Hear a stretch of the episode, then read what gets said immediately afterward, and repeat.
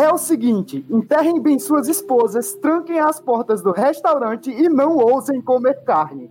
Porque essa noite a gente vai levar sua alma nesse podcast de terror brasileiro.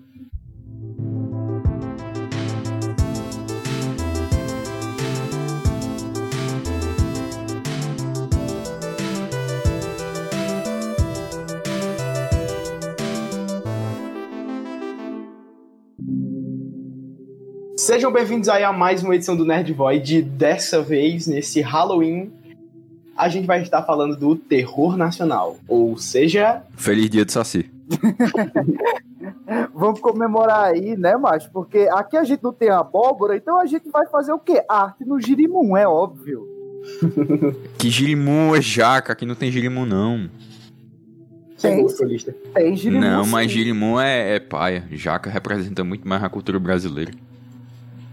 É, o jaca também serve. Também serve. Mas você fazer qualquer coisa numa jaca é horrível. Fazer uma lanterna numa jaca. Fazer, mas se você fizer uma lanterna numa Jack jaca.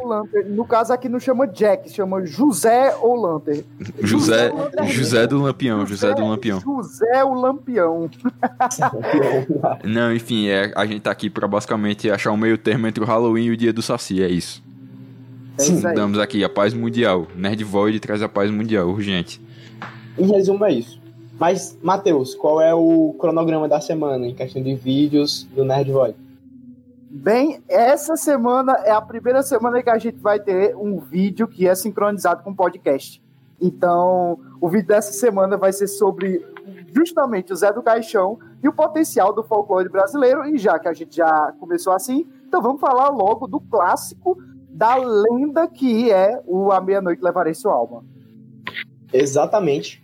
O filme aí homônimo do Zé do Caixão, incrível, cara. É, é algo, até os dias de hoje ele consegue colocar medo, porque é o Zé do Caixão tacando zaralho na cidade do interior. Mas é muito, é muito, muito, muito bem feito. O roteiro é bem feito, as atuações são bem feitas. Ele é, ele é curto e grosso, tá ligado? Ele é curto, mas ele fala bem o que ele quer falar. E você entende, tá ligado? Ele tem, ele tem um, uma coesão que filmes de hoje não têm. E isso foi produzido no Brasil na década de 60. Com dois reais e uma coxinha. Com trocados, tá ligado? O, o, o, José Mojica Marins, que é o Zé do Caixão, ele, ele era filho de um dono de cinema, de, um, de uma franquia, de uma franquia não, de um, de um cinema, e aí ele, tipo, ele só fez o filme. Na real, ele era filho de gerente de cinema. Tipo, o cara é. nem era dono. Ei, Matheus, mas é, agora é a pergunta: Cruzeiro Cruzeiro, cruzado ou cruzado novo? Responda agora. Te quebrei cruzado. Depois. Cruzado? Quebrei, quebrei. Porra, quebrei, quebrei o Era cruzado? Não, não sei não, só sei, só sei do real. Cruzado agora novo não é, eu sei que não é, porque é antes do real, não é isso? Eu, eu, eu, eu chutei cruzado. Tu acha é cruzado? Eu acho que é. Depois, depois a gente tira a dúvida aqui no Google. no pai dos burros. Mas, é, continuando, tipo, o que o, o José Mojica Maris conseguiu fazer aqui né, nesse filme é, é, simplesmente genial. É, é absurdo pensar que, pensar que isso foi feito na década de 60 aqui no Brasil. Quantos cinemas a gente tinha aqui no Brasil quando isso aconteceu? Quantos cinemas, acho? Tipo, eu acho que nem toda, nem toda capital tinha cinema, tá ligado? Um bagulho assim. Eu tipo... acho que eu acho que tinha, mas toda capital devia ter um cinema, mas talvez não fosse tão popular, não sei. Mas eu, eu, Cara, eu mas não, a gente não tava lá, eu não sei. Você tem que chamar o avô de alguém aí. 64 pro Brasil foi um, um ano triste, cara, mas ainda, ainda, ainda 64, da, da ditadura, 64 né? teve, teve Zé do Caixão e teve Sol, né? Deus do Jovem Terra do Sol também. Aqui. A gente já falou no, no, no podcast número 2 sobre cultura pop cultura pop brasileira.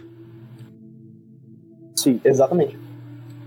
E, foi um ano tristíssimo pro Brasil. Tipo, é, é mas foi um ano triste pro Brasil, mas você vê um paralelo muito importante, que, sei lá, enquanto os Beatles estavam explodindo nos Estados Unidos, o Brasil estava entrando em ditadura militar, ou seja, olha, olha o quanto o quão retrógrada foi a nossa evolução por conta desses acontecimentos políticos que acabaram por influenciar a questão cultural mesmo do Brasil.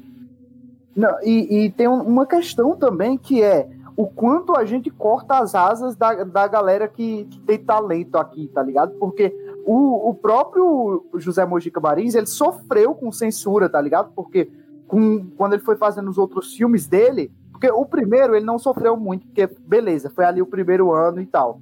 Tipo, ainda, ainda. Acho que na data de lançamento, inclusive, acho que nem tinha acontecido o golpe ainda. Eu não tenho certeza. Então, o primeiro foi ok, só que com o passar do tempo que, que ele foi fazendo outros filmes, aí já era dentro do período de censura da ditadura. E como justamente o que ele discutia era essa, essas, essas temáticas que assustavam o povo brasileiro, que, era, que eram tabus, que, que construíam uma figura vilanesca, que construía o que a sociedade brasileira tinha medo, é justamente ele que vai ser um dos caras que mais vai sofrer com censura dentro do cinema nacional. Porque fazer um filme de terror, é, até hoje, se você é, falar de um filme de terror assim para sua avó, pra galera que é mais velha, é um negócio que fica meio tipo. É, um negócio que a pessoa, as pessoas veem, tipo, ah, não, não é do mesmo nível artístico do que os outros filmes. Filmes de terror são coisas para é, que são vazias ou que não servem para nada ou que são do capeta, tá ligado? Tipo, já enquadram nisso. Imagina no Brasil da década de 60 e ter que conviver com isso em conjunto com a censura. Então é realmente um herói quem, quem traz filmes de terror, quem faz filmes de terror aqui dentro do território nacional e ainda mais herói foi, foi o José Mojica Marins por ser um pioneiro e por fazer isso tudo lá na década de 60, durante a, a ditadura militar. Sim, e você, se você chegaram a ver o segundo filme, ou você só viu o primeiro? Só viu o primeiro, só, só viu o primeiro, também. No segundo, no segundo, vocês sabem o final do segundo? Não. Sim, mais ou menos, já Não tem, não tem muito o que adivinhar. Eles mudaram o final do segundo pra o, o Zé do Caixão meio que começar a crer em Deus, tá ligado? Dar, um, dar uma amenizada na situação, porque uhum. ou você fazia isso ou os caras vinham e te dar um cacete e fechavam a tua operação. Então, é a vida. Mas, tipo, eu queria, um, queria uma, uma edição que tirasse isso. Mas não sei se vai rolar, porque a reedição que rolou foi nos anos, no início dos anos 2000. E aí tem uma cena introdutória lá apresentando o filme que não serve de muita coisa. E. Mas não tem nenhum corte, não, tipo. É tudo. O filme é o mesmo do, do, do relançamento. Só que esse relançamento ele serviu pra enviar o filme pro exterior. Que ele até ganhou um certo reconhecimento lá fora. Sim. É foda, né? Que a gente não valoriza, tipo, sei lá, o Tim Maia. Tim Maia foi um sucesso no Brasil, só que a, a, a parte do Tim Maia, que é, foi a parte que ele tava mais voltado pra espiritismo, essas coisas, aquela religião dele, a gente não valorizou. Mas lá fora, cara, foi os álbuns que mais poderiam, porque ninguém sabia porra nenhuma do que ele tava falando. Mas, tipo, é, é muito interessante que quando ele foi na, nessa época também, ele tava voltado mais pra uma construção instrumental mais foda. E é exatamente isso que acontece. O que é que o brasileiro quer ver no cinema nacional? Sei lá, pô, o Leandro Hassum, velho. Você sabe que eu tenho essa implicância com o Leandro Hassum. Ah, o cara quer ver Globo Filme de Tela. Ah, mas Deixa o Leandro Hassum lá, tá ligado? Mas ele, não é engraçado, sei lá. Tem, deve ter alguém que é. é eu não sei. Eu não sei. Tu quer comparar com o, o, melhor comediante brasileiro, que é o Adam não, Sandler, não né, Adam Adam Sandler é muito melhor, o melhor comediante desse país. Mas aí, comédia no Brasil é difícil levar a sério. Não, não, não. Eu, eu, eu acho que a comédia do Brasil é muito boa. É eu acho que comédia no Brasil. Os melhores as melhores comédias feitas no Brasil, não, tipo, o melhor produto de comédia feito no Brasil não é no cinema. Tipo, o que mais faz sentido, tá ligado? Não é no Nem é cinema. é brasileiro. Não, é... Mas o formato não é brasileiro. Tipo, stand-up eu acho que ele salva mais a comédia do que o cinema em si. Não tem muita cultura de cinema de comédia aqui que ele foi meio que estragado. Não, é, é porque o, é, volta aquele negócio que a gente discute. Toda vez que a gente vai falar de filme de terror, a gente termina falando ah, filme de gênero, entendeu? Porque aqui, o que aconteceu, principalmente ali no começo dos anos 2000, foi, no final do, da década de 90, no começo dos anos 2000, foi que o cinema brasileiro começou a ficar cada vez mais é, universalizado no sentido que criou-se uma categoria, filme nacional, tá ligado? Filme nacional como gênero. Aí, por, sim, porque... sim, Cidade de Deus, Tropa de Elite, essas coisas, né? Não, não. Fora não é, mas coisas. tipo, mas tipo, não é. Pra mim aquilo ali é o ápice do filme nacional, tá ligado? Tipo, o, o, o gênero, o filme brasileiro.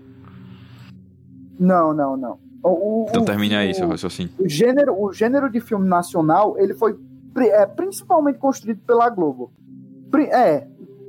E, e, tipo, o Cidade de Deus não, porque ele vai muito do, da questão do autoral. É muito. É, tem muita liberdade do diretor ali. E aí ele não segue a risca, tipo, uma, do mesmo jeito que tem uma fórmula Marvel, se criou uma fórmula Globo de fazer filme. E sempre nesses filmes nacionais que em, em, embarcaram ali no começo dos anos 2000, que trazia justamente um ponto, um ponto forte, tipo, o elen os elencos principais dos filmes, dos filmes nacionais, entre aspas, eles sempre, ou quase sempre, eram artistas globais, tipo da Globo, ou estavam fazendo muito sucesso, um sucesso absurdo. Tinha que ser absurdo para não ser um artista da Globo, tá ligado? Aí, tipo, o, o, cinema nacional se tornou uma extensão de novela, da novela, e para você adequar, o, o, gênero que a gente tinha mais desenvolvido do Brasil até então era a comédia. Tipo, os trapalhões, tá ligado? Não tem como comparar. O Brasil tava muito mais, mais avançado em comédia do que em qualquer outro gênero. E aí, com a Globo, tipo, ao passar do tempo, sabendo disso, os filmes de gênero nacional terminaram sendo cada vez mais comédia. E aí, tipo, 70% do filme é comédia, aí 20% de drama aqui, ah, vamos dar uma salpicadazinha de romance, ou então vamos fazer 50% de comédia, 50% de romance. Aí, tipo, o, foi, se popularizando esse negócio que filme nacional tem que ter pelo menos metade do propósito do filme é comédia, por causa desse modelo criado. Pela, principalmente pela Globo Filmes. Mas, tipo, não é, não é um demérito. Tipo, se você vê Globo Filmes, aí você pensa, ah, não, vai ser ruim, vai voltar a essa fórmula, porque tem vezes que os diretores têm mais é, liberdade. Como é o caso do, do é Fernando Meirelles, é, que é o diretor de Cidade de Deus. Eu acho que é, é Fernando Meirelles, é. Eu acho que é. é aí, tipo, criou esse conceito de, de, de filme de gênero brasileiro. O que, obviamente, quando a gente tá falando de terror, a gente quebra esse, essa barreira que foi criada. Exatamente. Aí. Eu queria primeiro aqui definir o que é filme nacional. Sem piada mesmo, sem a piada de que Hulk 2 é filme nacional. Eu queria definir. filme, filme nacional é um filme que se passa no Brasil é, ou é um filme que é feito por brasileiros? Filme nacional, para mim, é um filme que é falado pelo menos 30% dele, que mais de 30% dele seja falado em português brasileiro e que é, pelo menos metade da produção dele seja brasileiro. Tipo, metade diretor seja brasileiro, aí ator, muito ator tem que ser brasileiro. Pra, pra mim, acho que seria mais ou menos. Ou assim, seja, é completamente arbitrário. É, exatamente. Tipo, é porque é complicado. Tem filme que a gente vê aí que, que é tipo, ah, parceria. Por exemplo, o próprio As Boas Maneiras. As Boas Maneiras, ele é brasileiro e francês. Parte da produção dele é francesa. Inclusive, é, os produtores, eu, eu tô vendo aqui, é a Sara Silveira, o Frederic Corves, Clement Dubon, Clement Dubon é, e Maria Jonescu. Oh, para mim, o então, filme brasileiro é um filme com atores brasileiros que fala sobre o Brasil, tá ligado? Aí. Aí, tipo, você. Eu tenho que falar, pelo menos, sei lá, da experiência de. de ser brasileiro, de tipo. Mas. Ah, é muito arbitrário, mano. Será que a gente, é, a gente é pode. Porque, a gente é pode começar a falar de bagaceira logo? É, vamos, vamos, vamos, vamos começar a falar de bagaceira logo. vamos, vamos, vamos começar por, por qual? As Boas Maneiras, que eu acabei de citar aqui, que tem produção francesa também? É, é. Pode ser, já que tu puxou aí, mas a gente já falou do Zé do Caixão? Vamos fechar o Zé do Caixão já. Vamos fechar o caixão do Zé? Fechar o caixão depois do Zé. volta pra ele, ele, ele, vai, ele vai voltar. Depois a, gente fala, depois a gente fala do enredo do filme. Uhum. Ah, e é, cru, é cru, Cruzeiro. As Boas Maneiras, filme de 2017, é, aí dirigido pela Juliana Rojas e o Marco Dutra. Ju, a Juliana Rojas, que inclusive tem sido uma, uma carinha repetida aí nessas produções dessa última década. E ela tá mostrando, tipo, ela tá mostrando muito talento, tanto no roteiro quanto na direção. Ela, ela é um dos principais nomes que eu colocaria assim pra, ó, fique esperto que, que essa mulher aqui vai produzir muita coisa ainda. Essa, essa mulher aqui tem um potencial absurdo. Ela, ela inclusive, ela dirigiu é, a Ópera do Cemitério e, e algum, tipo, e alguns outros é, curtas, tá ligado? Dirigiu alguns outros longas, pequenos, mas, mas ela é, é com certeza um. Eu, eu colocaria talvez como o nome assim dentro do Brasil que eu tenho mais atenção no momento. No, tipo, não só terror, mas de qualquer coisa. Eu queria falar aqui de. A gente vai, vai tratar com spoilers ou sem spoilers o filme? Cara, a gente pode fazer uma primeira apresentação, né? É, é, é bom apresentar. Eu acho melhor, porque eu acho que isso aqui vai ser. Eu, eu tô querendo fazer esse sketch como se fosse introdução ao cinema de terror nacional, tipo uma, uma listinha, sabe? Sim, sim. Pra vai que você curta aí um negócio e aí eu, eu quero trazer mais isso pro, pro, pro cast, que é um negócio que ainda vai acontecendo. Vamos fazer filmes separados, não vamos só se restringir a isso. Muito provavelmente. Porque a gente vai achar alguma coisa que a gente, a gente gosta, enfim. Mas aí esse filme ele fala sobre. É, primeiramente, se você gostar do, do que eu falar aqui, você não vê o trailer. Alerta, não vejo o trailer, porque ele entrega, tipo, um, uma espécie de surpresa do filme que eu acho engraçado, se você for ter, tá ligado? Eu, não, eu já sabia quando eu fui ver o filme e talvez fosse, fosse mais interessante. Ou não sei, talvez você achasse uma merda também, mas. Só, eu, eu também já vejo. sabia e eu fiquei me perguntando o que eu acharia se eu não soubesse. É, eu também fiquei me perguntando, porque você pensa, nossa, é isso. Mas ele, ele, denuncia, não é tão rápido, mas tipo, você saca se você. Se você for um pouco. Ah, Arthur, tu sabia? Não. Eu, eu é se você tiver dois neurônios, você saca. É o seguinte, tem essa essa essa mulher que ela, como é o nome dela? A a protagonista do filme, que é o filme inteiro. A protagonista, ela é Clara. Clara. Tem essa mulher Clara que ela tá não, coçando. Não, não, é, é Clara mesmo. É Clara, é Clara. Clara, Clara, então, mas Clara é a, é, é a protagonista. É. Ela tá cursando enfermagem, tava cursando enfermagem, teve que trancar o curso, e aí ela recebe uma proposta de trabalhar. Ela é chamada para trabalhar com, como uma cuidadora de uma mulher que tá grávida. Ela tá sozinha em São Paulo. E aí ela chega na casa, ela chega na, na casa da mulher, é recebida por ela, e aí, após ela meio que demonstrar na prática não dela, ela consegue a vaga de emprego. E ela vai notando que a mulher tá tendo. Ela tá. É, durante a gravidez, ela tá tendo comportamentos estranhos. E aí ela vai, tipo, descobrindo segredos dela, meio que, como o Matheus disse, é tipo um bebê de Rosemary, assim. É bem, bem louco. Muito inspirado e muito bem adaptado para o Brasil, eu acho. Todos os aspectos que podiam ser adaptados para o Brasil, eu acho que é muito bem adaptado. Esse... Bebê de Maria Chiquinha, né? Bebê de Marisco. Vamos atualizar todos Vamos.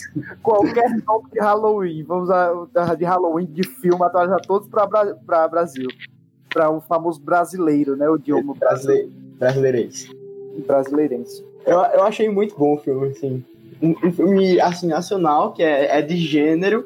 E, tipo, pra quem não, não conhece, acha que filme nacional... Minha mãe mesmo, ela tem essa visão.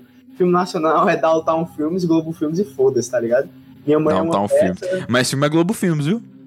Eu sei, é Globo Filmes, é mesmo. Mas a Globo Filmes, a Globo Filmes distribui um negócio, um negócio não, legal, tá é, ligado? É, é Você tem que prestar atenção, mas. É, é isso que eu falei. O Morto Não Fala. Morto Não Fala também é Globo Filmes. Também é Globo Filmes, mas, mas é, são filmes que os diretores têm um, um uma liberdade maior. Tem que ser Até distribuído pela Globo Filmes, não tem que ser financiado. Não tem que ser. Não pode ter a mão da Globo Filmes no bagulho, tipo. É, porque também, se você não for distribuído pela Globo Filmes, você não existe dentro É, basicamente, um dos outros problemas do Brasil. O bagulho não circula. Tipo, o filme nacional pode ser. Por exemplo, quando tem um filme, tem um filme, um filme que estrearam aí que não chega aqui. Você tem que ver, você tem que ficar fuçando na internet, procurando, você tem que ir muito atrás do, do bagulho pra você achar o filme. Por exemplo. É isso aí que é. Você entra sem a Globo Filmes, aí pra onde é que vai ser o filme nacional? Seu filme vai nacional vai pra festival francês, vai pra festival na puta que pariu. É o famoso carimbo. O carimbo. Boas Maneiras ganhou, Boas Maneiras ganhou no festival lá na França. Uhum. Esse cara devia ter um contato lá, os produtores tinham um contato e botaram no festival lá e ele ganhou uma visibilidade boa, tá ligado? Aí você vê que, que por ele ser por ele ser mais divulgado no exterior, ele é mais conhecido no exterior. Ele chega com essa bagagem de filme que o gringo acha legal, tipo Bacurau também aconteceu isso. Mas voltando pro, voltando pro filme, ele pega esse, essa temática social e ele fala muito sobre abandono, fala sobre gravidez. É basicamente a mesma temática ali do bebê de Rosemary. Só que no meio do filme, o bebê nasce. E aí vira outra coisa. E teve umas cenas que conseguiram, que nessa parte aí pegou, assim. Tem muito filme, muito filme de terror que eu vejo que não, não, não, não sinto nada, tá ligado? Eu vejo, ah, o que é esse filme aí foi, foi, tem umas partes que bem loucas aí no meio. E tem uma tem coisa que... que pega pra você ver assim. A parte do shopping, a do shopping, é, achei, achei massa. Achei, eu fiquei, é eu fiquei, fiquei bolado, assim, eu fiquei, eita. Tem uma, tem uma coisa aqui que eu gosto de ressaltar, que é, geralmente quando a gente tá vendo um filme nacional, a gente sempre tem aquele negócio, porque, ah, mas e o CGI? Hum, mas e os efeitos práticos? Como é que vai ser? Que é logo a, o grande o, o, falando já de outro filme, o Cemitério, da, o Cemitério das Almas Perdidas, ele acerta muito nos efeitos práticos, né? Cemitério e das Almas Perdidas é basicamente o Armando Fonseca em cima de, um, de, um, de uma capela tacando sangue, assim, no trator. Ei, chama! E o povo lá, o povo lá assim. É tipo, é tipo o brilho de WB na lama, só que em vez de lama é sangue. Uhum. É, aí, nesse filme aqui, As Boas Maneiras, eu acho que eu posso dizer que esses são os melhores efeitos visuais que eu já vi. Visuais, tanto CGI quanto prático que eu já vi no cinema nacional. Porque realmente tudo convence, me convenceu muito. Eu gostei muito. muito de Morto Não Fala. Eu acho, eu acho ainda melhor, mas a gente vai discutir isso depois. Beleza. Ah, uma coisa que eu queria ressaltar aqui, que a gente vive batendo na Netflix, mas isso é um negócio que eu gosto. Isso é um negócio que eu gosto muito da Netflix, da distribuição. Porque quando um negócio nacional tá na Netflix é muito mais fácil. Tu é doido. Mas muito mais, velho. É muito mais, mais cômodo pra você assistir. Uhum. PC, tipo, que você assina na frente do PC, baixar pirata. Não, baixar pirata não. Ninguém aqui, ninguém aqui consome pirataria, né? Não, não, Inclusive, eu aluguei o filme pela primeira vez. Eu aluguei o filme no YouTube. Aluguei Morto Não Fala. Não, inclusive aqui, ó, já, já deixando aí que Nathan falou isso muitos casts atrás, mas a gente tá se aproximando da segunda temporada de The Mandalorian, de The Mandalorian a gente tem que deixar bem claro que a gente tá vendo todos os episódios, todo, todo final de semana a gente vai lá. Usa VPN. Não, usa VPN não, que é legal. A gente, VPN, paga a gente faz compra passagem, vai no, no aeroporto de Los Angeles e assiste lá. Exatamente. Assina, vai no aeroporto, assina o Disney Plus e assiste no celular. Assina o Disney Plus com o troco do café do voo e assiste lá. Exatamente. Todo mundo aqui faz isso. Mas, cara, Netflix eu só uso Netflix no final do ano, que é uma série que eu gosto, The Witcher. Não, é, eu tipo, acho, por exemplo, a gente, tá, a gente falando As Boas Maneiras tá em algum lugar, tá em algum. disponível em algum serviço, qual é? Now BR, tá no Now, aquele eu acho da, da Claro. Ah não, tá no, tá no Telecine, tá no Telecine Play. Telecine paga nós, inclusive, o meu tá aí, eu assino, muito bom. E ele tá lá. Só que também só tem ele, é vacilo, tá ligado? Devia ter tá mais filme. E tá, tem tá Clube dos Canibais também. É, mas sim, continuando, o, o, em questão nacional e meio que tem um, uns tons de terror, a gente teve o Boca a Boca, né, esse ano, e que cada vez mais que vai se aproximando do, do fim do, da temporada, mais ele vai ficando um pouco mais sci-fi, um pouco mais terror, só que aí cai no negócio que ah, é série, o orçamento é me menor, você vai ter que aceitar esse CGI aqui. O que, o que não acontece aqui no Boas Bandeiras, porque é, já, já você que está assistindo aí, para você realmente ficar com vontade, tem feito, tem CGI nesse filme aqui que eu considero acima de alguns filmes de Hollywood. É, tem uma, uma cena de CGI que eu já vi nessa, nesses últimos cinco anos, tem, teve filme de Hollywood que eu já vi, já vi com efeito pior. Com, com efeito de qualidade menor.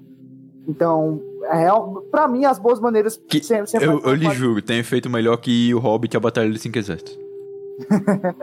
Muito provavelmente que Jesus Cristo tem umas cenas ali que você é, fica, tem, você, você fica triste. O Legolas pulando a escadinha, tipo, não vou questionar a habilidade do Legolas de pular, de, de, de andar num, numa ponte que tá caindo, tá ligado? Mas o CGI é ruim. então. Os caras fazem então, uma ponte de CGI, amigo. Sim, uma ponte de CGI. Então, alô, Jorge Lucas? Alô, Jorge Lucas, como é que é? Tô falando aqui do tu. Vai tomar no cu, Jorge Lucas. Ai, tem Sim, as boas maneiras, as boas maneiras muito bom fala sobre fala sobre paternidade e criação de filho. Ah, Todas essas coisas loucas e macaco da bola azul e Sim, tem uma lua muito bonita. É, tem, exatamente. Tem, tem, tem uns momentos musical, né, galera? Tem, tem, tem, tem. Esquecendo disso, tem momento musical, tem. tá ligado? Que para mesmo. Como se fosse contando história. Naquele momento lá do Rio, que ela para, aí conta a história sobre, sobre o Rio, tá ligado? Sobre o que aconteceu ali no Rio, que Eu vou deixar aqui vago. Não, não é no Rio, não, é em Goiânia. Eu tô falando do Rio, macho. O Rio, Como da assim? cidade. Ah, o Rio, o da Rio. cidade, sim, sim, sim. Eu achei o que ele tava falando. Cidade, Tem um backstory a, a, em Goiânia também. Ela vai contando esse negócio como se fosse. Sim, amigo, um filme de, de terror em Goiânia, é isso mesmo. Conto de fada, é um conto de fadas urbano, tá ligado?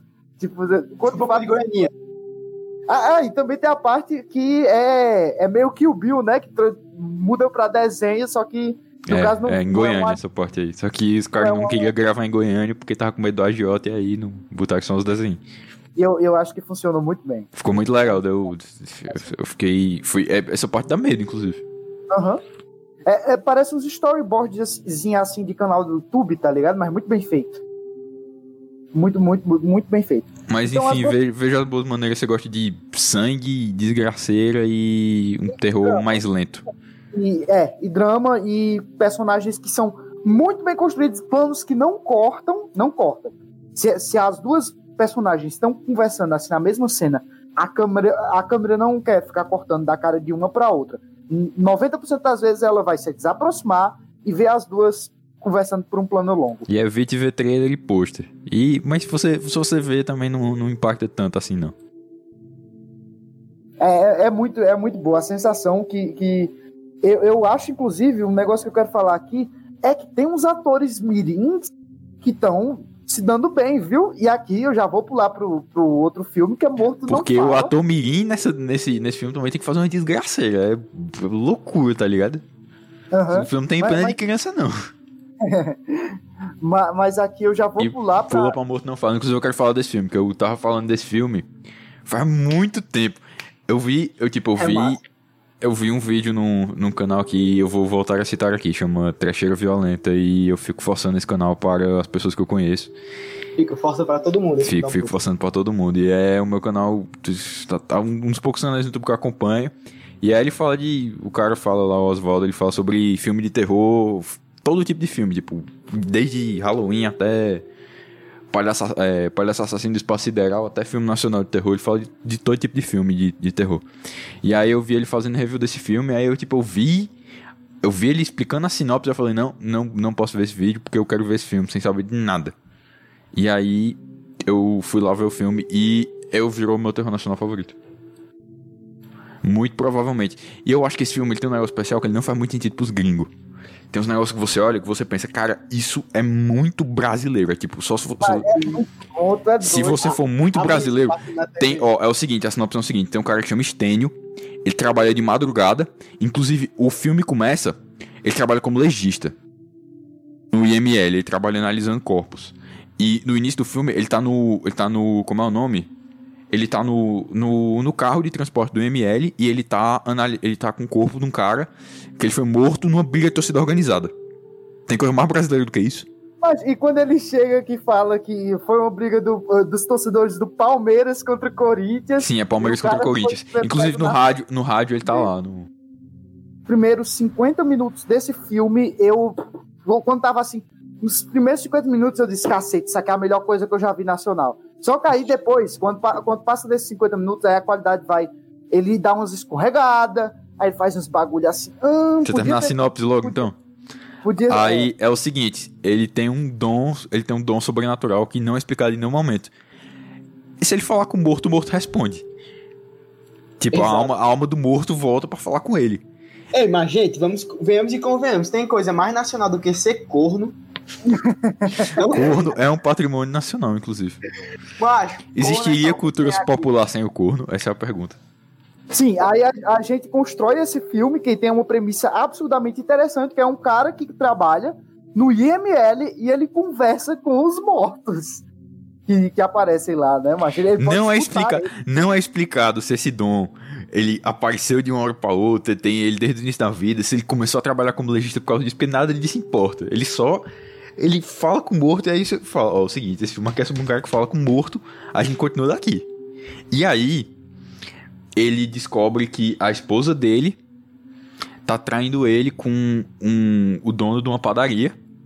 E aí, ele vai quebrar a promessa dos mortos, que é isso aqui é, é sinopse básica. Você vai, você, eu, eu lhe garanto, o filme fica melhor depois que você sabe disso. Ele vai quebrar a promessa básica do, do, do morto, que é segredo de morto, você não conta para ninguém. Você não pode pegar a informação do morto e usar para benefício próprio. Se você fizer isso, vai dar ruim. E aí, depois dele quebrar isso, vai desenrolando todo. Vai desenrolando tudo o filme. E tem uma cena de terror que são muito brasileiras. Tem uma cena, por exemplo, ele não consegue. Ele não consegue, tipo, calar o morto. Tipo, ele não consegue fazer o morto parar de falar de uma hora pra outra. Ele, tipo, ele não consegue desligar o poder dele. E tem uma cena que tem um deslizamento. Um. Que o, o morro. O morro acontece um deslizamento. E aí tem uma galera, tipo, eles estão botando o corpo na pia, no banheiro, tá entulhado, e tá todo mundo gritando porque tá todo mundo vindo uma tragédia. E o Stênio tá surtando no meio do negócio. E o gringo pensa, cara, isso é idiota. Como é? Isso não faz sentido, tá ligado? É só um artifício de roteiro. Mas não, isso é o bagulho mais brasileiro poderia acontecer, um deslizamento no morro. Não, e, e, ele chegando cansado do trabalho, o sofá com pano, tá ligado? E a, a mulher dele dizendo: Não, não, não, vá tomar banho, vá tomar banho, você veio, você veio todo sujo aí do trabalho e senta aí no sofá. E aí, o, o, momento lá da TV, que é tirando o demônio da mulher da Sim, TV. Sim, o do, do demônio lá, do, do pastor. Ele, quando ele sobe a favela, tá ligado? Chega os caras pra ele. Quando chega os caras pra ele no necrotério furado de bala e conta a história da, da, de como tá as brigas das gangues, tá ligado? É muito periferia de São Paulo, tá ligado? Falando direto, não, você não sei o que, você conhece. E eu acho, eu acho que, tá que esse é, essa é uma das melhores atuações do, do cinema do cinema de terror nacional. Tipo, você vê aquelas pessoas falando e você pensa, tá, isso é como alguém falaria mesmo. É tipo, não um, tem. Um problema, um problema que eu tive com, principalmente é, boca a boca, é que custava para mim acreditar, cacete, saiu um adolescente brasileiro falando custou, tipo, pra mim. Tipo, eu entendi é, que tem, tem uma suspensão da descrença ali, que eles estão numa cidade que é uma cidade modelo, uma cidade do interior que está sendo usada como modelo, é tipo um projeto do governo, tá ligado? Aí tem a escola modelo e tudo mais. Só que mesmo assim, macho, é muito difícil. E, e no, no As Boas Maneiras tem, já, já começa a ter um negócio, ah, isso aqui aconteceria. Ah, isso aqui faz sentido. Mas ainda tem alguns negócios que eu olho assim, hum, não é tão brasileiro, mas morto não fala é 100% brasileiro. Eu não lembro um momento que algum personagem fez algum algum uma fala, ele falou alguma coisa ou fez alguma ação que não um brasileiro não agiria dessa forma, tá ligado? Tem, é muito nacional. Tem o um negócio mais brasileiro de todos que é labirinto de cerol. Um labirinto com cerol em vez de paredes. Tipo, uhum. você, pra você passar, você tem que passar por uma linha de cerol. E eu pensei, é, isso aí é, é tipo o terror do, do, do entregador de Uber de São Paulo. Imagina, o Jigsaw. Vamos imaginar o nome brasileiro pro Jigsaw agora. O Jigsaw faz uns jogos, tá ligado? Aí, em vez dele colocar essas armadilhas bem elaboradas, eles fazem um negócio serol. O Jigsaw no Brasil, tá ligado? Serol, fio desencapado. Desencapado. Cair na biqueira. Você, você tomar enquadro do policial com, com roupa do Coringa. O Jigsaw brasileiro é, é Jurandir alguma coisa. O nome do cara é esse. Jurandir. É, é, o gigolô do sal, mate. O gigolô do sal. gigolô do sal, meu Deus do céu. Ai, então porra. Eu quero jogar um jogo com você. Eu quero jogar um jogo com você. Se você. Tem um triciclo ele anda no Shinerai. Tá tipo numa, numa mini Shinerai, tá ligado? Em vez do, do capacete ele tem. É, uma, uma Honda Bros Mini. E em vez do, do, da cara normal dele, ele tem a cara do, do Coringa, assim, daquele Coringa do. Tem que do pegar todos os personagens e fazer um RPG. Tem que fazer um RPG. É, RPG sai do Brasil 2077. Rio Paulo, vamos botar Rio Paulo aí pra acontecer, finalmente. Que em Shadowrun, tipo, Rio e São Paulo cresceram tanto que viraram a mesma cidade, chama Rio Paulo. Ele chega Os gringos não pensaram dois segundos no nome, tá ligado? Ele, ele chega para você e diz: É o seguinte, se você conseguir sair dessa conversa com o atendente da Oi, eu vou te dar esse, esse DVD aqui de PS2 com cinco jogos em um. É o seguinte, tiroteio na favela, tem Current Object, Survive. É, é, é, o Morto Não Fala, inclusive, tem muito favela, tá ligado? Muito, ele, tem uma hora que ele sobe lá, o morro fala com os caras, está dentro da trama intrínseco, mas Aqui agora eu quero voltar pro Sim, plano. e também, só, só pontuar um negócio aqui, os efeitos práticos desse filme são muito bons. O corpo aberto é muito. É irado o corpo aberto. Muito bom, muito bom, muito bom. Muito bem feito. Tem uns, uns caras. Eu não entendi porque eles fizeram a boca dos mortos de CGI. Eu entendi, é, é... eu entendi. Eu vi o vídeo da trecheira, inclusive, eu, eu vi, eu pensei, meu Deus, isso é genial. Porque, Arthur, tu já. Não tem dificuldade nenhuma em tu tacar um cara na maquiagem e botar ali no corpo, tá ligado? Não tem dificuldade nenhuma. Seria mais barato. Só que por que, ah. que é CGI? Porque é pra demonstrar um negócio que só ele tá vendo. E por isso que é meio alucinógeno, assim. E não parece real. Uhum. Tem um propósito, tá ligado? E também tu, isso foi usado depois, tá ligado? A diferença é, de um corpo é, normal, de uma pessoa viva pra uma pessoa morta. Isso aí, que, isso aí que eu ia dizer, foi usado depois pra. Quando acontece um negócio mais na frente do filme, eu não vou falar o que é, mas foi usado depois. Eu, eu percebi nesse momento, porque, tipo, quando aconteceu isso, eu disse, ah, então é por causa disso que, ele, que, eles, que eles usaram CGI. É, mas, mas eu quero voltar pro, pro negócio que me fez trocar pro Morto Não Fala, que são as performances que mirim do, do, dos atores mirins, que eu acho extremamente convincentes. Tem uma cena, aquele, aquele que, mais uma vez, o problema não é achar um ator mirim, o problema é achar um ator mirim que, que os pais topam dar um banho de sangue no moleque. é, o, tem uma cena ali, acho que é no começo do filme, eu não posso, eu, eu acho que eu não vou contar o que acontece não, que o, a criança, ela realmente chora, e ela chora verdadeiramente ela chora, verdade, tipo, é muito verdadeiro. Quando ele, o, olhar dele, tipo, ele, ele é um, um, menino muito bom, aquele, aquele, aquele ator. E quando ele tá puto com aquele raiva, aquela raiva de criança ruim, tá ligado? Criança, é, criança ruim, é, sabe aquele cara de menino ruim? Deixa o peste, como diz os outros.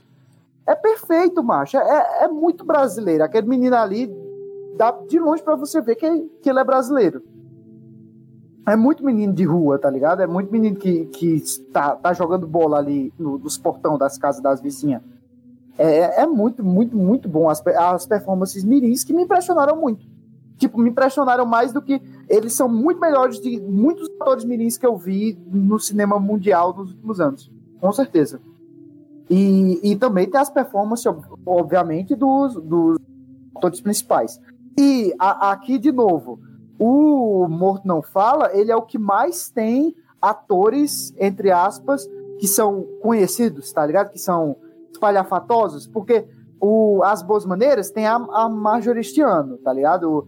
O, o, o, Animal Cordial tem o Murilo Benício, mas o, no geral, a maioria das pessoas são atores mais, é, tipo, que não estão com um nível de visibilidade globo, tá ligado? E o, o Morto Não Fala, não, ele já tem uns atores tem uns quatro, cinco atores lá que eu, eu já vi várias outras vezes, inclusive o protagonista, a mulher do protagonista, o dono da padaria, a filha do dono da padaria, que inclusive é a protagonista de 3%, que inclusive também é também fazia novelas da Globo. Então, é, o Morton fala para mim é o que em questão de atuação ele tá mais mainstream, mas é, ele ainda assim tem umas revelações. E, e, e também é, to, todas as performances desses atores que eu citei são ótimas. Se encaixa, encaixa muito, muito bem mesmo. Mas, mas aí, voltando, eu disse que, tipo, eu acho que o, o Morto Não Fala, ali, depois da metade, ele desliza demais, ele samba, tá ligado? Ele samba. E, não, não consegue se fixar, porque ele tenta. Ele tenta. Eu, eu, eu vi que o diretor dele, que é, ele é de Porto Alegre, inclusive, se eu não me engano, por isso que aparece um dos produtores do filme, foi a Casa de Cinema de Porto Alegre, um negócio assim. É, ele era diretor de curtas, principalmente. E de, depois eu vi um cara comentar que, tipo, o filme chegou um momento que ele parecia um monte de filmes pequenos entrelaçados. Eu acho que é aí que começa a pecar, tá ligado? Ele é porque o cara não consegue financiar um filme. Aí quando ele financia, ele quer fazer tudo, mas isso aí é padrão pra, Tipo, filme baixo orçamento, é filme brasileiro. Porque o cara consegue financiamento, aí o cara, ah não, mas eu quero Exorcista, mas eu quero, sei lá, Sexta-feira 13, mas eu quero. Eu quero tudo. Eu quero Reanimator, A Mosca, Enigma de Outro Mundo. Aí o cara vai catando tudo, tá ligado? O cara vai botando todas as referências que ele pode, remetralhando de referência. Mas é, qual, é assim mesmo. Qual referência de horror, eu quero horror que você quer? O cara aí, aí eu acho que, que, ele desvia muito. E, e para mim, antes para mim, ele tava com certeza top de todos. Só que ele dá umas deslizadas tão nada a ver, tipo, outra uma coisa, no As Boneiras, tem um, eu acho que tem um bom motivo para o filme ser longo. E mesmo que ele seja lento, às vezes, às vezes fica um pouco parado demais, mas eu entendo o motivo dele ter sido longo. O, já, já como não fala, acho que não funciona a duração do filme. Ele, ele, ele é, 20, 30 minutos, mais, mais curto que As Boas Maneiras, e mesmo assim, no final do filme, eu, eu achei muito mais que ele menor. E, e nas Boas Maneiras, não.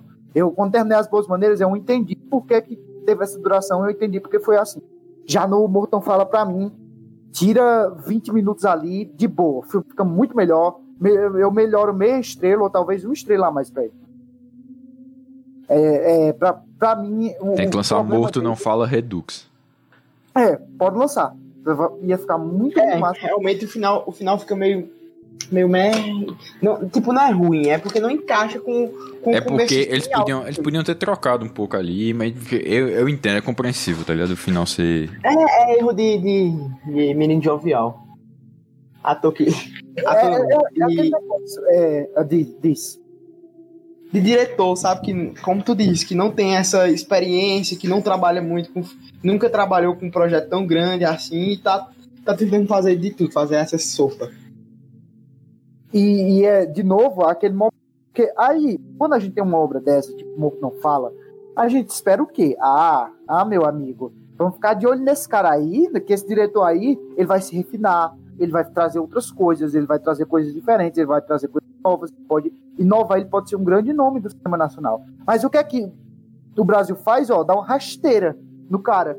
Aí ele simplesmente ou, ou ele morre, ou desistir, ou ele vai lá para fora, como fez Fernando Meirelles, como tentou fazer o. A, acho que o, o diretor de Tropa de Elite é, é José Padilha, é? Sim. Não, é José Padilha, que foi lá e fez o Robocop. Aí o, o que aconteceu com o Fernando Meirelles foi que ele foi lá e fez o Papas, que é um filme de visibilidade absurda. Muita gente ali não sabe.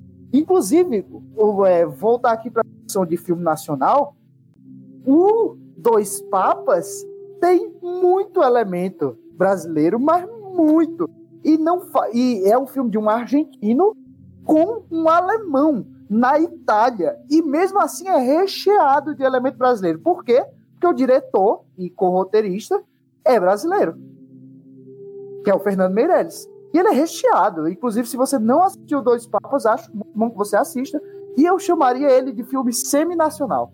Porque se, se ele fosse falado em português, ele, se ele fosse falado em português, pronto. Para mim, ele era filme nacional. Só falta isso. Porque os elementos nacionais que tem ali, é, para mim, é, é muito bom. É bom. O Fernando Meirelles faz um ótimo trabalho. Eu acho pra gente que é brasileiro, o filme funciona de um jeito totalmente diferente do que funciona pros gringos. Totalmente mesmo, mesmo. Inclusive, até tenho que checar se é, Dois Papas está mais bem avaliado aqui dentro do que lá fora. É, depois, eu, depois eu vejo isso separadamente. Mas, mas é, é isso. Mais alguma coisa para falar sobre o Mortal Fala? Não, pode fechar aí o caixão. Pode fechar o caixão. Mas vejam, veja, ó, só fechar essa recomendação aqui porque eu quero, quero, sei lá, se uma pessoa vê o filme já é, já estamos no lucro. Veja Morto não fala se você curtir, sei lá, filme de filme de assombração no geral, filme de pronto, thriller urbano, filme de crime, tá ligado? Tem uns, uns elementos. Mas, você tipo, tá procurando alguma coisa legal, sabe? Pra ver no Halloween. É um, é, um, é, um, é um filme, é um filme legal pra você ver assim. Tipo, ele, ele tem uns ele tem uns negócios legais, ele consegue criar uma atmosfera legal, ele não tem tipo susto na sua cara, acho que ele tem um só. Um que é tipo o barulho alto e tem negócio na sua cara. É, não, não peguei Ele constrói mais clima do que ele fica tentando fazer o Invocação do Mal. Inclusive, é muito fácil ser encantado por esse filme. Eu acho até que não Se você. É, eu acho que não falei assim. Se você ah, gosta de. Não, não, não precisa gostar, mas tipo, você está acostumado a ver muito sangue, corpo aberto é, e tudo mais, é muito difícil dizer para você que não, não assiste esse filme ou dizer que não vai se sentir encantado, porque é muito fácil se Ele é mais nefasto do que assustador, de fato. Aham, uhum, sim. E, e, e, aquele negócio, né, Natan disse aí, fecha o caixão, vocês têm que lembrar de, além de também tem que porque senão não, não, não vai dar certo, não. Aí as consequências são pesadas. É, isso foi um spoiler. Eu acabei de perceber que o spoiler.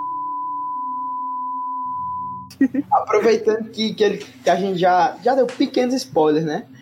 Eu vou dizer alguma coisa. Eu fui assistir Morto Não Fala achando que eu ia ficar com medo, porque foi triste. Eu pensei corno é ruim demais.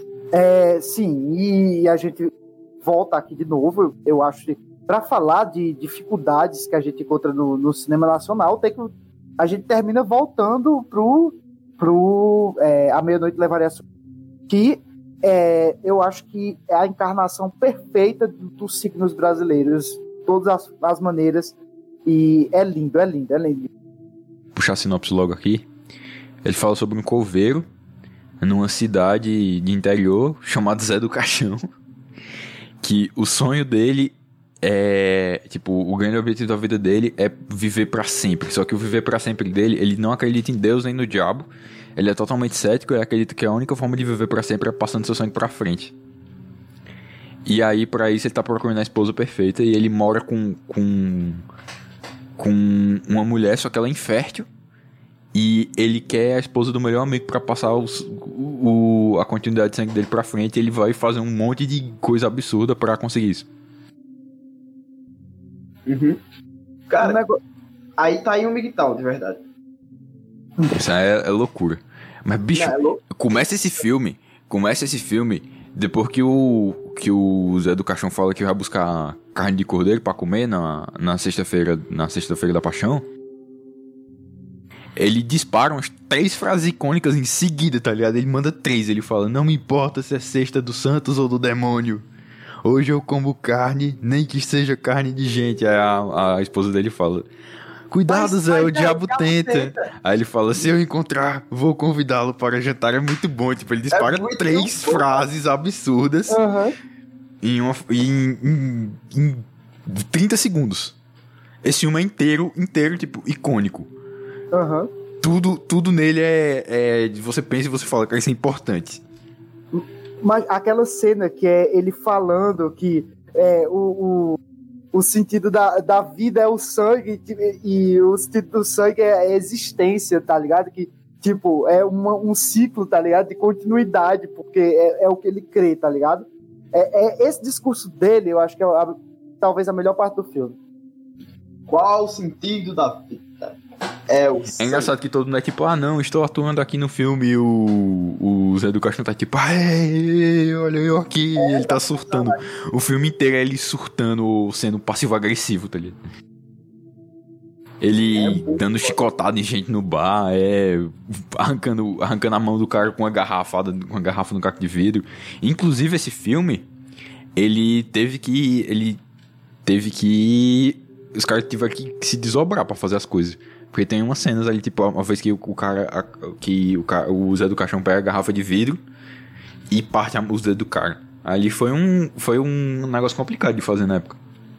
Nossa, imagine. Nossa, cara, se hoje, tipo, na época ele trazia temas muito pesados, bicho, abuso, estupro, é... Cara, esse, filme, é, esse filme é insano. Ele é tipo, pra Hollywood, eu acho que esse filme pra Hollywood da época, ele é acima do acima da curva, tá ligado? Porque é, 64, o que é que tava tendo em 64 de filme terror? Era a época dos monstros clássicos ainda ou já tinha passado? De quando é. Ó, você sabe a transição de quando é. De quando é. Como é o nome? Psicose. Psicose. 60. Psicose é de 60. Começou a ter esse negócio de temas mais sérios no terror, de psicose pra frente. E aí, tipo, 64, o cinema nacional. É tipo. É tipo, imagina que começou esse negócio do. Cara, do, do pós-terror que todo, todo, toda pessoa de bom senso odeia esse termo, mas tipo, do, do pós-terror, do terror psicológico, tipo, Ari Aster, Hereditário, Nós, Corra, esse tipo de coisa, tá ligado? Do Jordan Peele, do, Jordan Peele, do Ari Aster, do, do cara lá do, do Farol. A, a, a, bruxa. Robert Eggers. Ele, Robert Eggers. Começou esse negócio. Imagina que começou esse negócio em tipo 2015, 2016. E em 2018 um brasileiro faz um filme muito acima da curva. É esse o equivalente. Tipo, que, que ele pega. Tem, tem um absurdo. E ele, ele discute isso. Foi mais ou menos isso que aconteceu em 64. Nem a Rockstar Games, hoje em dia, pra poder fazer um negócio desse. Que é a empresa que vem na minha cabeça mais em reverência, assim. O cara, bicho da puta, é muito bom, velho, no que ele se propõe a fazer nesse filme. E ele previu o Slash. Por mais que ele, ele é ele é quase uma. Se ele. Se você botasse uma máscara nele, e se você botasse, sei lá, que ele ficou louco, O Zé do Caixão seria o vilão de Slasher. Aham. Uhum. Do que? Então, 20, Zé 20 Caixão, anos antes. Nós tradamos do, do cinema nacional, é isso? Exatamente. O cara previu. O, cara, o, o, o Mojica pensou, não, o que, é que eu, o que é que eu vou fazer? Ele pensou. E aí ele previu toda uma onda de filmes depois, que hoje em dia tá velha, mas na época não existia nada, não existia nenhum precedente. Foi ter alguma coisa com os Giallo na Itália nos anos 70, ou seja, demorou seis anos para começar a ter mais ou menos uma coisa. É como se, é, tipo, ele misturou ele misturou, tipo, esses thrillers de, de, investigação criminal com, com faroeste, com um monte de coisa. Ele pegou várias referências de filme. Eu, e como ele tinha. Noir, tá ligado? É, é, e como ele tinha tanta bagagem, ele conseguiu antecipar a onda que ia vir depois. E aí ele fez um filme com nada de dinheiro. Ele fez um dos filmes mais clássicos do cinema nacional. E com uns planos absurdamente lindos, sem, sem ele saber nada. Só no, no achismo, tá ligado? Só. Ah, eu acho que fica melhor se colocar a câmera aqui e se ela se mover lentamente para. Ah, não, mas aqui, como eu vou subir em cima desse negócio, eu acho melhor você cortar dessa forma, tá ligado? É tipo, olha o nível que o cara chegou. 64, meu amigo, 64. Minha nossa. Absurdo, absurdo. Tipo, se você parar pra pensar como, a, como ele foi podado pela, pela ditadura militar, ele, ele podia muito bem ter se tornado, tipo, muito mais influente do que, do que ele se tornou, tá ligado? Provavelmente, é, provavelmente ele conseguiria. Eu não sei se ele teria, tipo, essa manha de ir lá pra fora, porque o maluco não falava uma palavra em inglês. Aham. Uhum. Mas não, ele, acho que, acho que não iria lá pra fora. Ele não iria mas... lá pra fora, mas ele teria se desenvolvido muito. Sim. Dentro do, dentro do, do cinema nacional. Eu arrisco dizer que se o, se ele tivesse recebido é, devido reconhecimento, devido dinheiro, de, devido incentivo, ele poderia chegar no nível de influência e de inovação Hitchcock, tá ligado? Absurdo, nível absurdo. E imagina, bicho, um negócio que eu fico bolado, que me caiu a ficha agora enquanto a gente conversava, que eu fiquei pensando, eu ficava puto. Sabe a era dos slasher ali, depois de Massacre da Serra Elétrica, 74 a 85? Hum. Eu fiquei pensando, caralho, que porra, por que, é que não tem nenhum filme brasileiro com, com de slasher? Eu fiquei pensando, pensando, pensando, pensando, pensando, e aí caiu a ficha. Por que, é que não tem nenhum filme brasileiro de slasher, tá ligado? Que aí, se não tivesse dessa repressão, imagina o Zé do Caixão fazendo isso, tipo, a sexta-feira 3 do Zé do Caixão. Muito bom. As ideias que esse cara não ia ter. O maluco ia o maluco ia estar tá já à frente, mais à frente ainda, e aí ia ser um negócio absurdo. Mas aí não tem. Eu não. Eu nunca achei um filme de slasher brasileiro feito nos anos 80. Eu acho que não tem, tipo. Não tem nada. Deve ter um filme independente feito com nenhum orçamento que ficou perdido. Porque tinha, a, a censura tava truando na época e aí não, não, não passava nada, tá ligado? Porque você fazer um filme sobre um assassino passando a faca no povo. É complicado muito, muito, muito, muito complicada. Porque a gente está falando sobre como o Zé do Caixão, o, o, José Mojica, ele foi reprimido e o que isso custou para o cinema nacional. Isso custou para o cinema de terror, no geral. A gente pode, pode, pode ter perdido muita coisa. E, e aí a gente volta os olhares para hoje.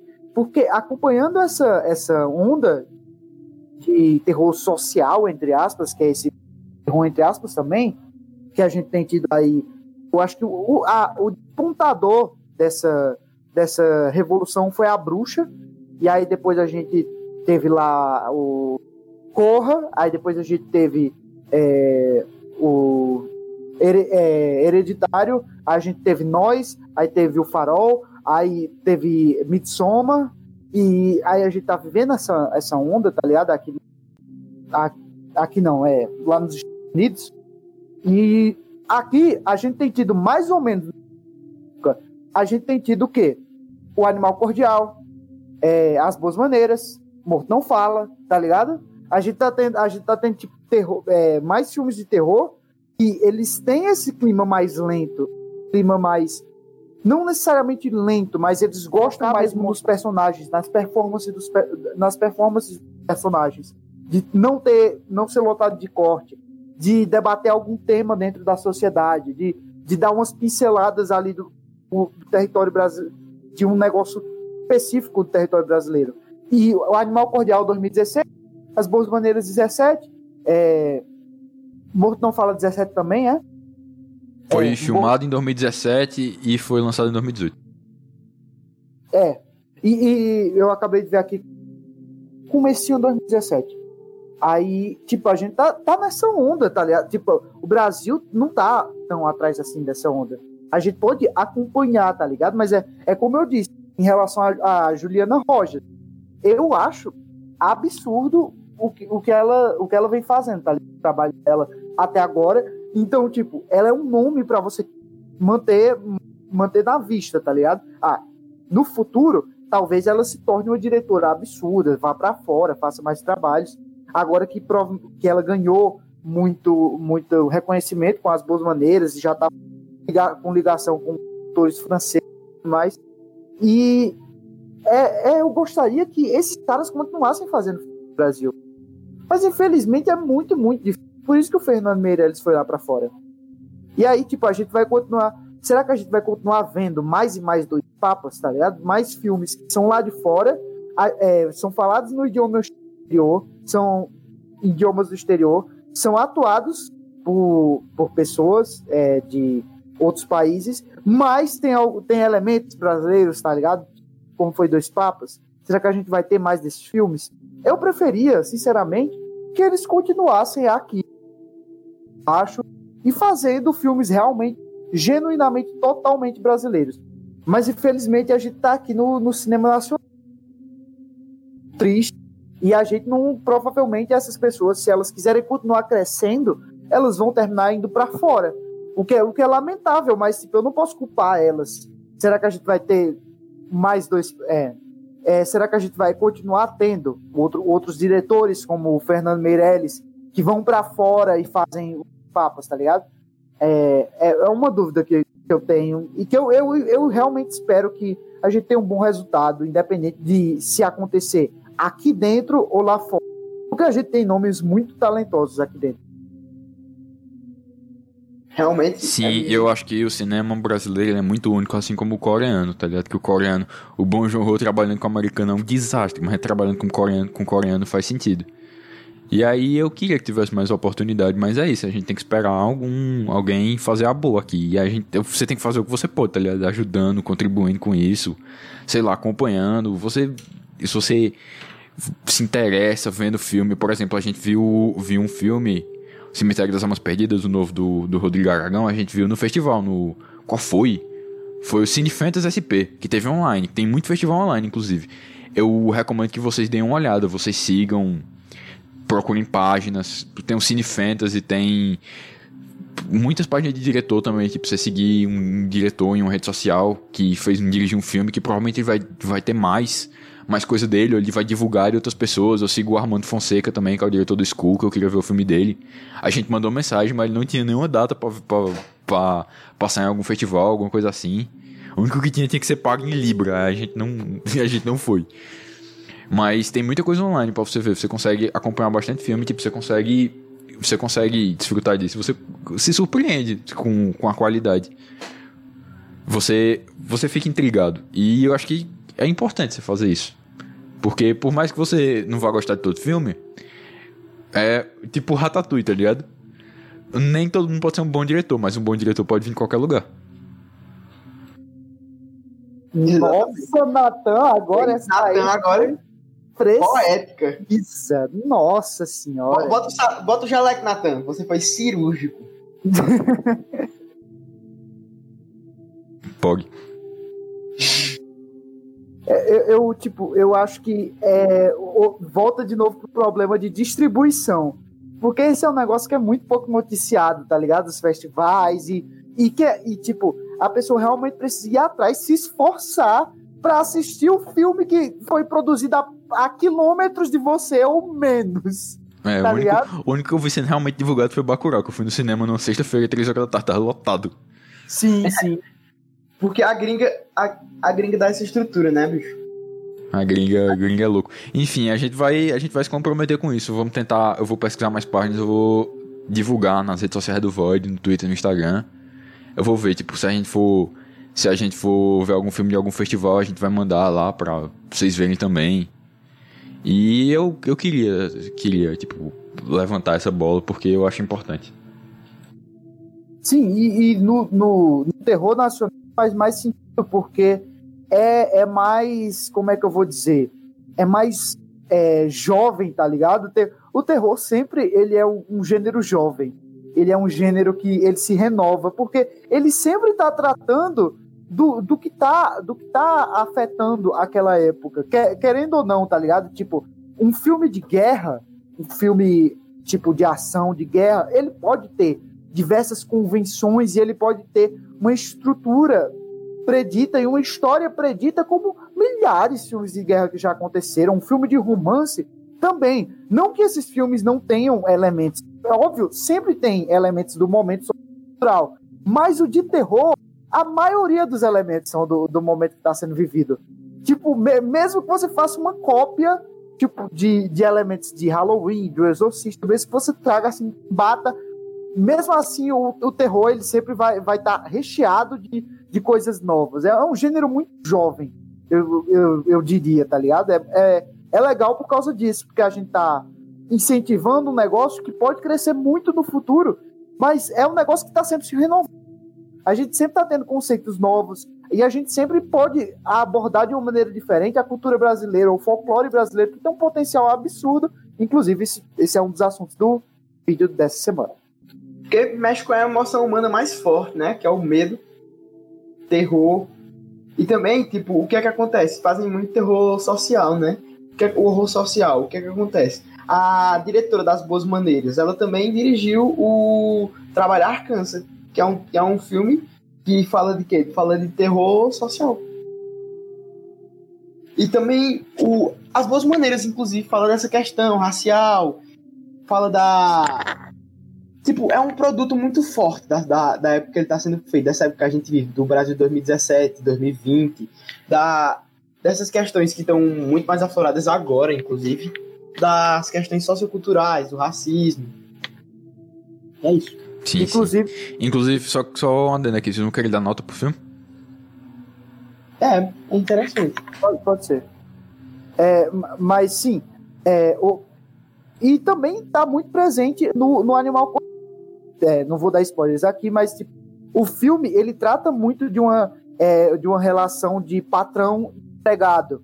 Ele fala muito sobre o cidadão de bem brasileiro, tá ligado? O sentimento vivido nessa época. E, e, e tipo, ele é, é, como a galera falou de Bacurau, que Bacurau é um pouco premonitório em alguns sentidos, eu acho que o, o Animal Cordial também tem a, os seus é, as suas premonições ali. Tipo, ele aborda um negócio que ele, ele, ele é um filme de antes, só que agora ele faz mais sentido do que ele fazia em 2017. É, é absurdo, tá ligado? Tipo, é o que a gente falou do, de como o, também o José Mojica tava na frente, tá ligado? Como ele tava. Ele pegou esse repertório dele conseguiu meio que adivinhar para onde ia e, e fazer um produto absurdo. E, e também está presente também no Murton Fala, tem a realidade da periferia, tá ligado? O momento que a gente vive mesmo. É, é, é, é muito bom o tempo. Enfim, notas. Bora. Ok, eu quero que você, Nathan, já que você puxou, comece dando sua nota para Zé do Caixão, à meia-noite eu levarei sua alma. Eu vou seguir fielmente o Leatherbox aqui, são é, a, a, é, nota completamente enviesada. Se você acha que existe neutralidade em nota, você é um idiota, sinto lhe dizer. Se eu sou o primeiro a te contar essa novidade. É 10. Pog. 10? 10. Fecho cravo no 10. Todo oh, defeito, oh, oh. todo defeito desse filme, ou é entendível ou é um mérito. O turno, agora, agora é teu turno, Matheus. Zé do Caixão, vai. 10, com certeza. Inclusive, vou, de, vou dei 10 pra ele ver. Porque, como o Nathan disse, a gente aqui é totalmente verdade. Se, se eu tivesse visto e eu não tivesse gostado, aí eu talvez de, de, de todo, Olha, é o seguinte, todo filme, todo filme brasileiro pra mim é, começa no 6 e ele só, só sobe. Pode ser o pior uhum. filme do mundo, ele começa no 6 e só sobe. Sim, sim. E eu, não, mas pra mim, realmente, é, não, não tem como olhar essa obra-prima de 1964. Ah, não. Isso aqui merece menos de cinco estrelas. Não, não dá, acho. Eu, eu não, não consigo assimilar. É, é, genial. O roteiro desse filme é absurdo. Os diálogos são incríveis. Os monólogos são incríveis. As temáticas são incríveis. O, o, ah, meu Deus do céu. É muito bom. Eu vou dar um 10 também, senão vão comer meu cu aqui. Cravar. cravar, tô sob pressão, cravar o primeiro 10, 10 fechado do Void. Não, o primeiro... é muito foda, velho. a primeira, a primeira trinca de 10. o primeiro 10 foi dado por mim. Eu no, no, no cast de Enigma de Outro Mundo. Sim. E esse é a primeira trinca de 10, que os três botam, botam 10 no mesmo filme. Te, teve, teve outro, já teve outro que a gente botou nota, só que não foi 10, só que foi todo mundo igual. Foi The foi Boys. Né? Não lembro se foi The Boys ou se foi Homem-Aranha. Acho que foi não, The Boys. Foi The Boys. Foi The Boys. Todo, mundo, deu 9, todo mundo deu 9. Homem-Aranha, só eu dei. Eu acho que só eu dei 10 pro segundo filme. Você, é, foi o segundo, foi o segundo 10. 10. Eu dei 9,5, parece. Os filmes é Enigma de Outro Mundo, Homem-Aranha, Homem-Aranha 2 e Zé do Caixão. Os filmes é, Must Watch do Void. Exatamente. Vou pôr aqui no Letterboxd do Void fazer uma playlistzinha do, do Inclusive, sigam a gente no Leatherbox, vai ter aí na descrição. A gente tem que criar um, um, a gente tem que criar um, algum canto pra botar esse link, mas vida que segue aí. É Raptor do G, Pinheiro e Arthur de Matos 42, é? Cortou uhum. aí, mano, Natan Pinheiro. Se você escutou aí, Estamos aí. É, você, você pode, meu aviso, o Leatherbox pode deixar você levemente pistola se você ver o, o, o uhum, meu. Cuidado. Cuidado. Provavelmente eu dei alguma nota, eu dei pra alguma nota do nazista famoso que retornou. Cuidado, amigo, a gente tem o watchlist contestável. Exatamente. e se você gosta de O Grande Gatsby, não me siga. é, vamos lá. O Boas Bandeiras, né? Natan? Oito. Tô seguindo meu letterbox aqui, do que eu botei na, do que eu botei na hora. Do que eu botei foi, tá ligado? Mas, no, no caso, aqui, quer explicar por, por que oito? Porque eu achei o filme irado e eu. Mini spoiler, eu acho muito. Não, não vou dar esse spoiler, não. É. Porque por causa da cena do shopping. Se vocês verem, vocês vão entender. Passem vontade aí. Aham. Uhum. É. Aí, no, no caso, eu dei quatro estrelas, mas é porque eu dei sete meio. Eu, eu botei até na crítica sete meio. Só que eu, eu não. Eu não. Tem que botar 7,5 na crítica e botar 4 estrelas pra subir a média, né? É, exatamente. Tipo, pra mim, tem que ser. Tem que ser 7,5, mas. É, tem que ser, não, tem que ser 8. É, filme, a regra, pra mim, é Letterboxd, filme nacional, sempre arredonda pra cima, né? Não, não, não dá pra arredondar pra baixo, não. Inclusive, se for meio, vai. Se, se, for, se for fechado também, mas for, tipo, é, meia estrela também vai arredondar para cima, porque vai ser fechado. Então, to, todos os motivos do filme nacional sempre vai arredondar para cima. Eu, eu acho que, inclusive, inclusive, vou até retirar aqui o 7,5, é 8 mesmo. Eu, eu, eu acho que não, não tem como contestar o 8 desse filme, é, é absurdo. A, o, o, drama, o, os diálogos são incríveis. A, a, a virada que tem do filme, como ele se torna um filme totalmente diferente na metade, me pegou em cheio. A, a dinâmica ali na, no, na escola, naquela. Na, no, no, mais cotidiano, tá ligado? Me pegou muito também. O, os momentos musicais me pegaram demais. É, é, é oito, é oito. Eu gostei demais. Eu vou cravar meu sete e meio, porque eu tenho um problema muito sério com esse filme, que é do da, da metade dele, é outro filme, e eu fico. Eu tive um pouco de problema com, com essa mudança de, de ritmo, tá ligado? De esco dessa escolha. Do, do... Eu tava com preguiça no início, mas depois me pegou. É, não me pegou tanto, mas eu, eu gostei, eu, eu curti muito o filme. É, filme, filme fofo. E. Filme fofo. Alguém puxa aí, alguém puxa aí o meu, porque é egocentrismo demais, vai. Bora! Morto não fala, Natan. Nove. Sim, nove? Sim, Vadia, nove.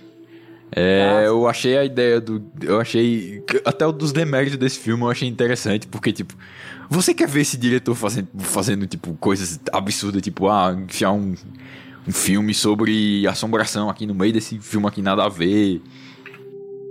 E é interessante, e aí você, mesmo que você fale, ah, tá, isso é um. Isso não é deslizado agora o filme. Você acha interessante de acompanhar, você fica querendo ver mais, sabe?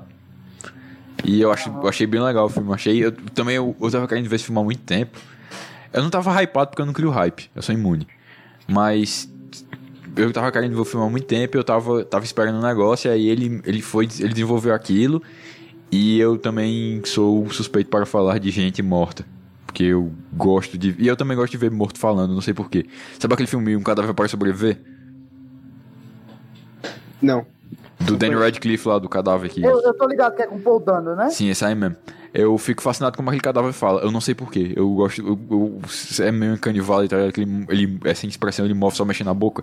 Eu fico fascinado com isso e aí eu gosto de filme com morto falando. Eu não sei. É um negócio estranho. É tipo filme de Doppelganger, eu gosto. Uhum. E filme com gente passando a faca em outro. Sim, é, agora, agora eu vou, vou falar minha nota. E aí eu já dou uma despontada aqui, porque eu amo, eu amo realmente os primeiros 50 minutos desse filme, mas eu realmente tenho um problema. É como o Arthur não me pegou ali na metade, não não não engoli, não não deu. É, para mim é, é, vai ser 7,5, vai ser abaixo das maneiras. Inclusive as boas maneiras eu vou como o é, tirando obviamente a meia-noite a Meia-Noite Levará Esse Homem é meu favorito nacional, nacional terror, mas depois vem As Boas Maneiras. Dos modernos, vem As Boas Maneiras. E por que, que eu não gostei tanto? Por, por causa dessa virada, tá ligado? E, tipo, começa uns negócios que é meio muito padrão e eu tava numa onda muito diferente. Eu acho que ele quebrou minha vibe ali. Ah, é, é, com muito pesar. Eu queria dar uma nota mais alta, mas eu não posso ser. Eu seria é, incoerente comigo mesmo. Mas, de novo, no Letterbox, arredonda pra cima, meu parceiro. Não tem essa daí, não. Arredonda pra cima. Com a média pra deixar gringo puto, vamos. Vai, Arthur, é, fala o teu. Já eu, como eu gosto muito de filme de corno e um também, eu vou dar um 9 porque eu adorei esse filme, bicho. É muito bom, é muito bom de verdade. Inclusive, a vírgula desse cast vai ser Como você foi fazer essa merda, Sten? Como você foi fazer essa merda, Sten? Tu tá fudido é, agora. Tu tá fudido agora, meu irmão. Então, eu acho que dá pra gente encerrar por hoje aqui o cast. Não, é... eu, só, eu, só, quero deixar, deixar aqui claro, porque, se, primeiro, se você assistiu até aqui, você é um herói. Então eu vou, vou dar um, um, um negócio. Você é especial. Eu, Por eu mais esqueci, que as pessoas digam, digam que não. Eu esqueci de, de falar antes que é da, da premissa de o animal, é, de o animal cordial. Vou jogar a premissa aqui, caso você se interesse para assistir, porque eu acho que o animal cordial tá no mesmo nível de bom é, e, e, o Animal Cordial acontece justamente o contrário comigo. Eu gosto mais do filme da metade pro final do que do começo pra metade. É, e é o seguinte: a gente tá num restaurante e é tarde da noite, o restaurante tá pronto para fechar, e aí entra mais é, gente no restaurante e, tipo, eles têm que. E sabe como é que é? Aquele negócio chato quando você vai para um restaurante e aí o pessoal tá só esperando você terminar a comida para ir embora. E aí ele tá, tá lá o, o gerente do restaurante, o chefe do restaurante, e o, alguns funcionários e essas pessoas que estão lá comendo, e aí acontece um negócio inesperado e uma série de acontecimentos vai deixando você embasbacado e vai, vai fazer você entrar nessa, nessa viagem absurda. Então, o Animal Cordial, eu, eu inclusive considero ele um pouco acima de Morto Não Fala, porque esse daqui me surpreendeu. Eu, eu não estava esperando tanto quanto. E Morto Não Fala, ele quebrou minha, minhas pernas, tá ligado? Quebrou muito minhas pernas.